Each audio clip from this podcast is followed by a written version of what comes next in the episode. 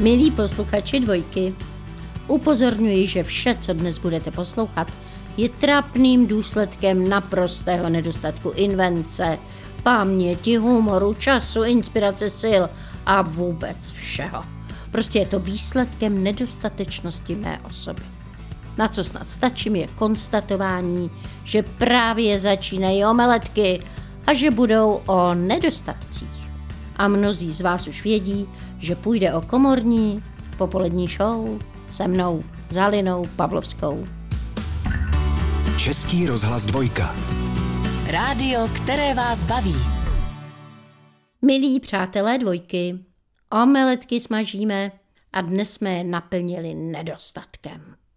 Existuje nedostatek peněz, nedostatek času, nedostatek humoru, nedostatek důkazů, tolerance, citu, nedostatek energie, charakteru, sebevědomí, nedostatek vláhy a taky existuje nedostatek soukromí. Já si pamatuju, jak jednou, už je dávno, jsme se s manželem vraceli z nějakého večírku a vraceli jsme se dřív, než jsme počítali. A už jak jsme se blížili k bytu, tak jsme slyšeli, jak se z něj ozývá šílený rambajs, šílená hudba, okna vibrovala. Tak jsme měli strach z reakce sousedů a pospíchali jsme dovnitř. A tam byla naše dcera se svými přáteli. Dcera byla nesmírně otrávená a přivítala nás slovy. No to snad ne. Já si nemůžu užít ani chvilku klidu. Já jsem klidu měla vždycky nedostatek. A jakmile se mi narodili děti, tak jsem neměla klid vůbec žádný. A taky si pamatuju, jak jednou jsem si už nutně potřebovala odpočinout a manžel mě propustil a já jsem s kamarádkou odjela někam do wellnessu asi na tři dny, ale zrovna měli děti jet na školu v přírodě a manžel je vypravoval. A já mu pořád telefonovala, kdy mají jaké oblečení a co jí má dát sebou. Teď jsem taky si nemohla vybavit, kde to oblečení je. Třeba jsem mu řekla, že kulichy a tepláky jsou v šatně v suterénu. Pak jsem o tom pochybovala. Pak jsem mu zase telefonovala, jestli všechno to oblečení opravdu našel. A manžel tak váhal a pak říkal, jo, jo, našel. No a bylo tam, kde jsem ti říkala? Zeptala jsem se. No a manžel řekl, No, ne tak docela. A kde to teda bylo? Kde jsi to našel? A on řekl, v obchodě. Já neustále trpím nedostatkem uznání a nedostatkem chvály a naopak mám příliš mnoho chuti k jídlu. Taky jsem měla paní, která nám pomáhala uklízet u nás a ta byla hrozně hubená a já jsem se na ní pořád tak omráčeně dívala, jak je to možné, že je tak štíhla, že je až tak vychrtla. A ona mi právě řekla, že vůbec nemá chuť k jídlu. Že prostě trpí nedostatkem chutí k jídlu. A že by ale ráda stloustla. A jak to má udělat?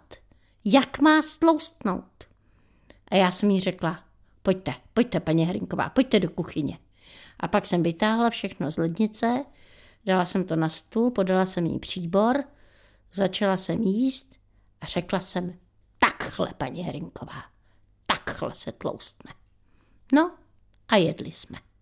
Což mi připomíná, jak ve školce, kam chodil vnuk, jednou probírali rozdíl mezi horkým a studeným a tlustým a tenkým a já jsem se rozhodla, že vnuka přeskouším.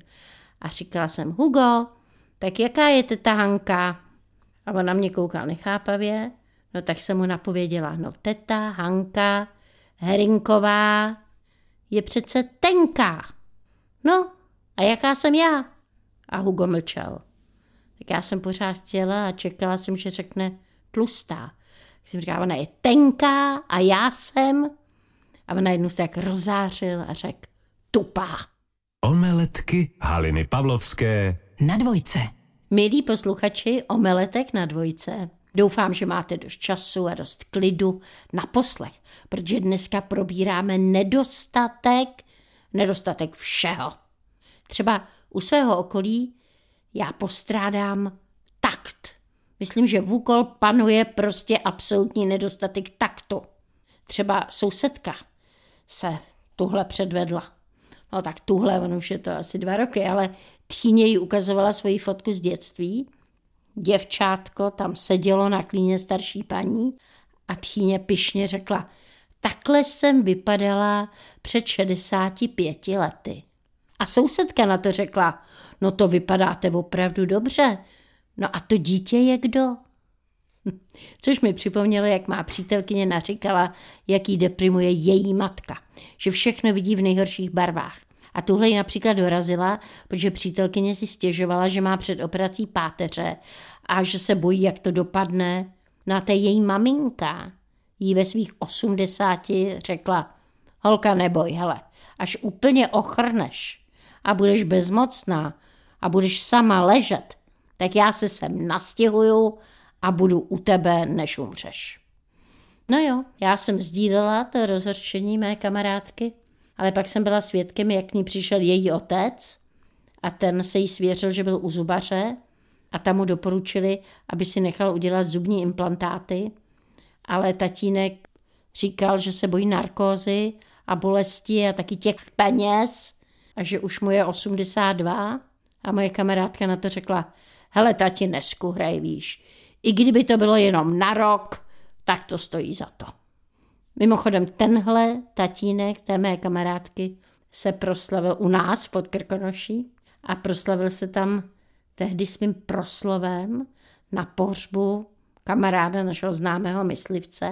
Všichni myslivci a lesníci z celého okresu přišli na pohřeb a ten tatínek té mé kamarádky v závěru své dojemné řeči na rozloučenou řekl Odešel nám navždy nejhodnější a nejpilnější z nás. Řeknu pouze jedno. Následujme ho. Milí posluchači, nedostatek dnes řešíme v omeletkách na dvojce. A já jsem vždycky zoufalá, když pocítím, že hrozí nedostatek vašich příběhů. A proto vás vyzývám, posílejte své texty a pozbuďte mou teorii, že co Čech, to Němcová. A pište mi, co se vám stalo, když jste zazářili, když jste se zasmáli, když jste se strapnili. Já se moc těším na vaše vyprávění. Své příběhy pište na adresu halina zavináč rozhlas.cz a nebo na adresu Českého rozhlasu dvojka omeletky Vinohradská 12 Praha 2 120 00. A teď vám přečtu text posluchačky paní Jany Sovové. Její příběh se jmenuje Bílý špic. K začátku stezky dojeli horským autobusem. Krajina kolem byla úchvatně krásná i děsivá. V zápětí bylo jasné, že směřují přesně tam, kam se Suzán málem neodvažovala, ani pohlédnout. Pěšina vedoucí traverzem těsně pod hřebenem. Napravo hluboko zaseknutá říčka, k níž se prudce svažoval dva kilometry dlouhý travnatý sráz. Naproti skoro zrcadlový obraz druhého, ještě vyššího horského masívu, se svisle vyplazenými jazyky ledovců. Začal se zvedat vítr. Předpovědi se nemýlily. Zhruba do tří hodin se přižene pořádná bouřka. Poslyš, a co kdybychom se dneska šli raději podívat tam? Máchla Suzán rukou směrem ke kopečku porostlému lesíkem, při hož úpatí se lesklo horské jezero. Ale di, to hravě zvládáš. Hele, podívej, kolik je tu všude lidí. Hele, tam ti mají úplně malé děcko. Pozbuzoval jí muž. Prosím tě, tak můžem už teda konečně jít. K chatě to máme slabou hodinku a půl. Tak Suzán se nadechla a vykročila. Muž má pravdu, to přece zvládne. V místě, kde se pěšina mírně rozšiřovala, opatrně předešla dvojici s batoletem. Mladá, atleticky vyhlížející matka jej bezstarostně vedla za ručku při samém kraji propasti. Mladý otec s drdůlkem a plnovousem kráčel pozadu a natáčel si je na mobil. Když se Suzán po chvíli ohlédla, spatřila svého muže na skalním výstupku, vybíhajícím ze svahu pod pěšinou a fotil. Když si všiml Suzán, veselý zamával a v zápětí zasakroval. Spat mu kryt na objektiv. Schýbil se pro něj a chvíli šmátral v trávě a trochu přitom zavrávoral. Suzán se zhoupl žaludek a spotili se jí dlaně. Už je to tady. Manžel nahmatal kryt, dal jej na své místo a vyhopkal jako zajíc zpátky na stezku. No, není to nádhera dneska, podívej, podívej na to panoráma. Jo, je to krásný, ale fakt nějak moc fouká a mně se zase dělá divně. Já mám dojem, že nás to každou chvíli sfoukne dolů. Ale to se ti jenom zdá. Vždyť je to tady úplně bezpečný, dej na mě, prostě se trochu překonej. No to právě dělám, ocekla Suzán a obezřetně našlapovala dál. Už se nedokázala těšit z krajiny. Šla s očima upřenýma na svoje pohory. Zbytek pro ní přestal existovat. Kde je ta zatracená chata? Místo ní se v ohybu proti ženě vynořila postava a za ní další dvě. Stuhla. Tři muži v cyklistickém oblečení jí zatarasili cestu v protisměru. Přilepila se zády k hoře a vtěsnala se do imaginárního výklenku, jak nejvíc to jenom šlo, a zavřela oči a čekala. A muži ji jeden po druhém opatrně obešli z koly zvednutými nad hlavou. Omlouvali se, spletli si cestu. Chtějí prý při nejbližší příležitosti sjet do údolí. Viděl jsi to? Viděl jsi, co tady ti debilové dělají? Zařvala na manžela bez sebe strachy a hněvem, když se cyklisti vzdálili. Její slova odvál stále silnější vítr. Cože? volal muž. Už bychom tam měli skoro být, nejvíš za deset minut. No počkat, to jsi říkal už před půl hodinou, děláš si srandu. Na zbývajícím úseku své poslední horské túry si Suzán z čisté jasna představila, že má kolem levé ruky omotané vodítko. Na jehož druhém konci před ní kráčí obrovský sněhobílý špic na širokánských tlapách. Zvíře našlapovalo měkce a rozvážně a ženin divoký puls se v rytmu jeho chůze sklidnil. Když se s ním u chaty loučila, s rukama zabořenýma do hebké srsti, slíbila mu, že pro příště si bude své trasy volit jen a jen jedině ona sama. Omeletky Haliny Pavlovské Na dvojce. Milí přátelé, přečetla jsem vám před písničkou v Omeletkách, tady u nás na dvojce, text posluchačky paní Jany Sobové. A teď, teď zavolám svému kamarádovi, kterého vždycky ráda slyším. Asi už tušíte, kdo se mi ozve v mobilu. Ano, máte pravdu, bude to herec Vašek Šanda. Krásné poledne všem posluchačům, krásné poledne i vám, Halino. Milý Vašíku, tak jsem ráda, že tě opět slyším a dneska to bude taková náročná akce, protože já se tě zeptám, co ti chybí? Čeho máš nedostatek? Odpočinku. No vidíš, to jsem si myslela, že máš moc práce a nedostatek času pro sebe. Musíš No. víc odpočívat. A Vašiku, já se tě ptám proto, že tématem dnešních omeletek je právě nedostatek. Nedostatečnost. Tak já nevím, jestli existují filmy soustředěné. Asi nedostatek peněz, ano. No, já teď viděl film, jmenuje se To se mi snad zdá. Hraje v něm Nicolas Cage a je to takový velký návrat Nicolase Cage do filmu. On tedy točí filmy pravidelně, dokonce točí i několik filmů ročně. Ale všechny ty filmy jsou velmi pokleslé kvality. A tento film je právě od takového známého studia a to studio si ho vyžádalo, on tento film přijal a je v něm teda fantastický a ten film je o muži, o vysokoškolském profesorovi, který vlastně trpí tím, že je absolutní nezájem o jeho osobu. To znamená, můžeme se bavit o nějakém nedostatku pozornosti a tento muž se dozví, že se o něm všem zdá, Ano, slyšíte dobře. Ano. Normálně prostě všem cizím lidem, on jim jako vstupuje vlastně do snu.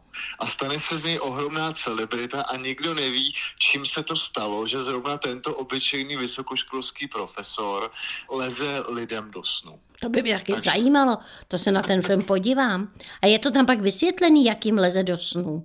No pak je tam samozřejmě spoustu ještě odboček a peripetí protože z celebrity potom samozřejmě přichází pát na hluboké dno, ale ten film je velmi chytrý a vlastně v této myšlence velmi originální. Vašíku, a jmenuje se ještě jednou, to se mi snad zdá. To se mi snad zdá a to mě inspiruje.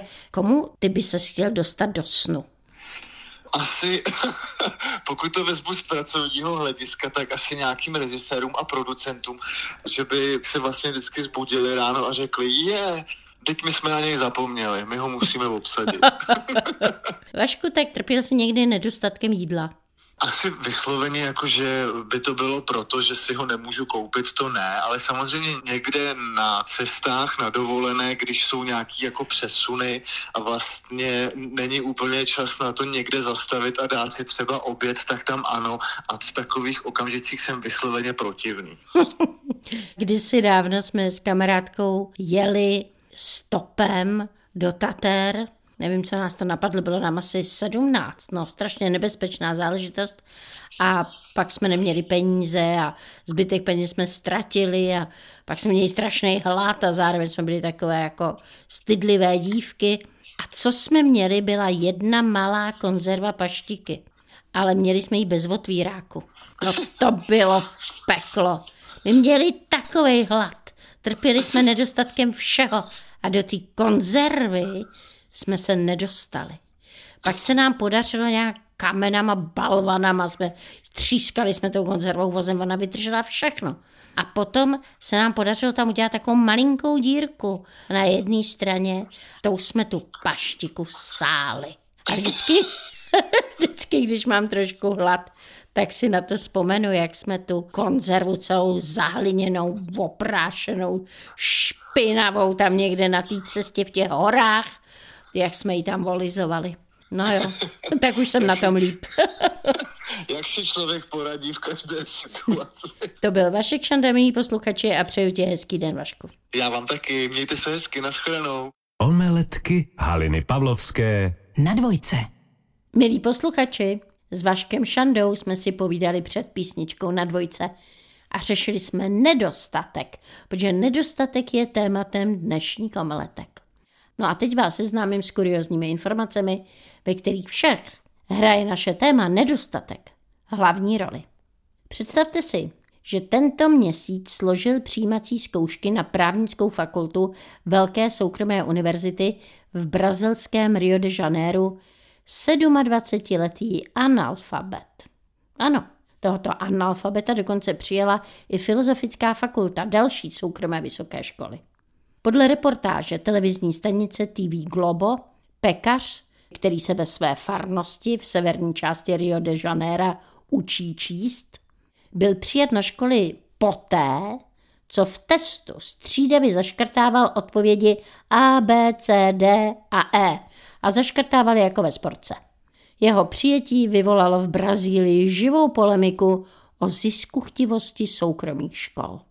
S tématem nedostatku souvisí nedostatek jídla a tím pádem se dostáváme k dietám, to je taková moje neoblíbená disciplína. Ale mě nesmírně zaujala existence limonádové diety. Beyoncé prý je vášnivým zastáncem téhle diety. Je nutno při té dietě dodržet to, že pijete pouze koktejl z vody, z citronové šťávy, z kaňského pepře a javorového syrupu. A neděláte prostě nic jiného, než to pijete a vůbec nejíte. No a čím častěji pijete, prý tím lépe. Nejlépe tak 10krát až 15krát za den. Ta další dieta, kterou jsem si přečetla, mi připadá ještě absurdnější, protože jde o spací dietu. A při té dietě se doporučuje jenom spát a spát a nejíst. No je to prostě hladovění, že se ještě uspáváte nějakými léky. Ale hrozí vám pochopitelně dehydratace, snížený metabolismus, poškození svalů, vede to ke strašlivým koncům. A jenom prostě spíte, spíte a spíte. No daleko lepší je asi vidličková dieta. Tahle dieta nutí své uživatele jíst porce jídla, které jsou menší než velikost vidličky. Prostě musíte ji napíchnout na vidličku, taková malinká soustička jíte a nikdy nic jiného. No tak to už zní zajímavě, chodit celý den s vidličkou, nakonec to by asi šlo. A potom mě taky zaujala kofeinová dieta, prostě je jednoduchá, pije se pořád jenom kafe. Mám kamarádku a ta myslím, že drží kofeinovou dietu. Já ale osobně si myslím, že když budeme pít jenom a jenom kávičku, tak vypustíme dušičku. Milí posluchači dvojky, před písničkou v omeletkách, protože dnes řešíme nedostatek, jsem se zmínila o několika bizarních dietách. To mě ovšem inspirovalo, abych si chuť srovnala receptem velmi kalorického jídla. Sice už je po švestkách, no ale takové švestkové knedlíky, sídíky mrazáku a kompotům můžeme dopřát vždycky. A mimochodem víte, že 200 švestkových knedlíků je dávka stejně smrtelná jako několik miligramů opravdového jedu. No, tak já jdu na recept. Na švestkové knedlíky. Potřebujeme švestkový kompot, nebo půl kila švestek, půl kila vařených brambor, 225 g hrubé mouky, 100 g másla, 60 g mletého máku, 80 g moučkového cukru, jedno vejce, špetku soli. Na sporách si připravíme hrnec s vařící vodou, švestky vypeckujeme, lžíci másla odebereme, zbytek rozpustíme v rendíku. Uvařené brambory prorysujeme, můžeme je taky nastrouhat na struhadle. Do mísy dáme brambory, hrubou mouku, špetku soli, lžíci másla a vejce a postupně vypracujeme takové pěkné soudržné těsto. Pokud lepí, přidáme trochu mouky. Těsto vytvarujeme, rozválíme do válečku, postupně z něj ukrajujeme menší dílky, každý dílek si můžeme obalit trošce mouky a vytvarujeme malou placku a do té zabalíme švestku a okraje těsta dobře utěsníme, v dlani vyválíme, do kuličky, do kulatého knedlíku prostě. Knedlíky vložíme do vroucí vody a vaříme 10 minut. Uvařené knedlíky vylovíme, necháme okapat a rovnou servírujeme a zalijeme rozpuštěným máslem. Čím víc, tím líp. A zasypeme cukrem a mákem. No a ještě někdy i tvaroh je na to dobrý. A pokud chcete, můžeme knedlíky před podáváním rozkrojit na půlku, aby toho tvarohu a másla se tam vešlo ještě víc.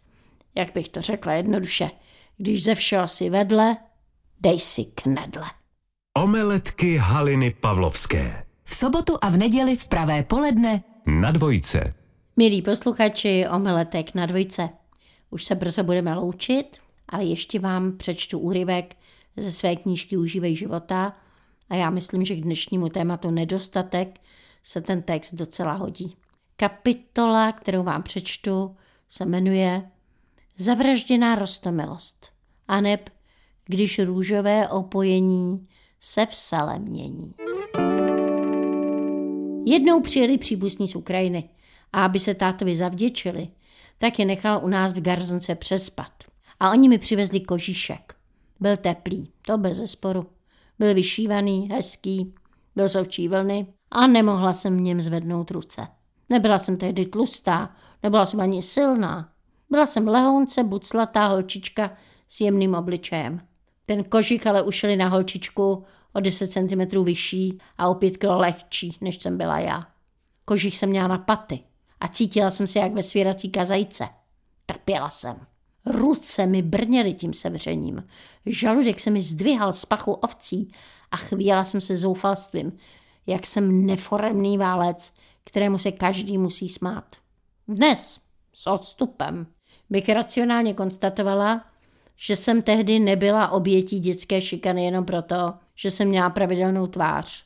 Učila jsem se na jedničky a mé přísné mámy se každý bál. Máma z kožichu taky nebyla nějak nadšena.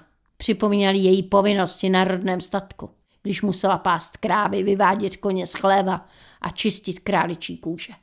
V deseti letech jsem proto pod stromeček dostala kabát, který mi máma nechala ušít ve vyhlášeném krejčovství. Kabát byl ze šustákoviny, naplněný molitanem, svatelínem a byl růžový, sitě růžový. Jestli jsem v ukrajinském kožišku z dálky připomínala kance, v růžové kráci jsem vypadala jako prase před zabíjačkou. Kluci z Bčka se přestali ovládat. Cestou ze školy mě pronásledovali na chodníku a pokřikovali na mě Hele, hele, tamhle jde sele. Maminka mi ke kabátku uháčkovala růžovou kuklu s velkými kopretinami. Děsila jsem se zimy. Zbavit se růžového opojení jsem dokázala, až když mi bylo třináct. Myslím, že jsem si odechla nejenom já, ale i můj otec. Nepotrpěl si na ženy se vzhledem nadýchaných dortíků. Nikdy nezapomenu, jak jednou přišel od někud z flámu a máma na něj zautočila, s kým se bavil. A můj otec zachmuřeně řekl. Ale byla tam jedna moc šarmantní dáma s cigaretou v tlamě. Omeletky Haliny Pavlovské Na dvojce. Vědkyně Helena Dlouhá pravila. Výsledkem otučňovací kůry, trvající miliony let, jsou žížaly. Polské přísloví říká, ze samého ne se netloustne. A já pravím, často se přestane ovládat, kdo má málo peněz, kdo má málo času, kdo má málo radosti. To se pak naštve i dobrák od kosti. No a to je pro dnešek všechno. Těším se na vás zase zítra. Vaše Halina Pavlovská.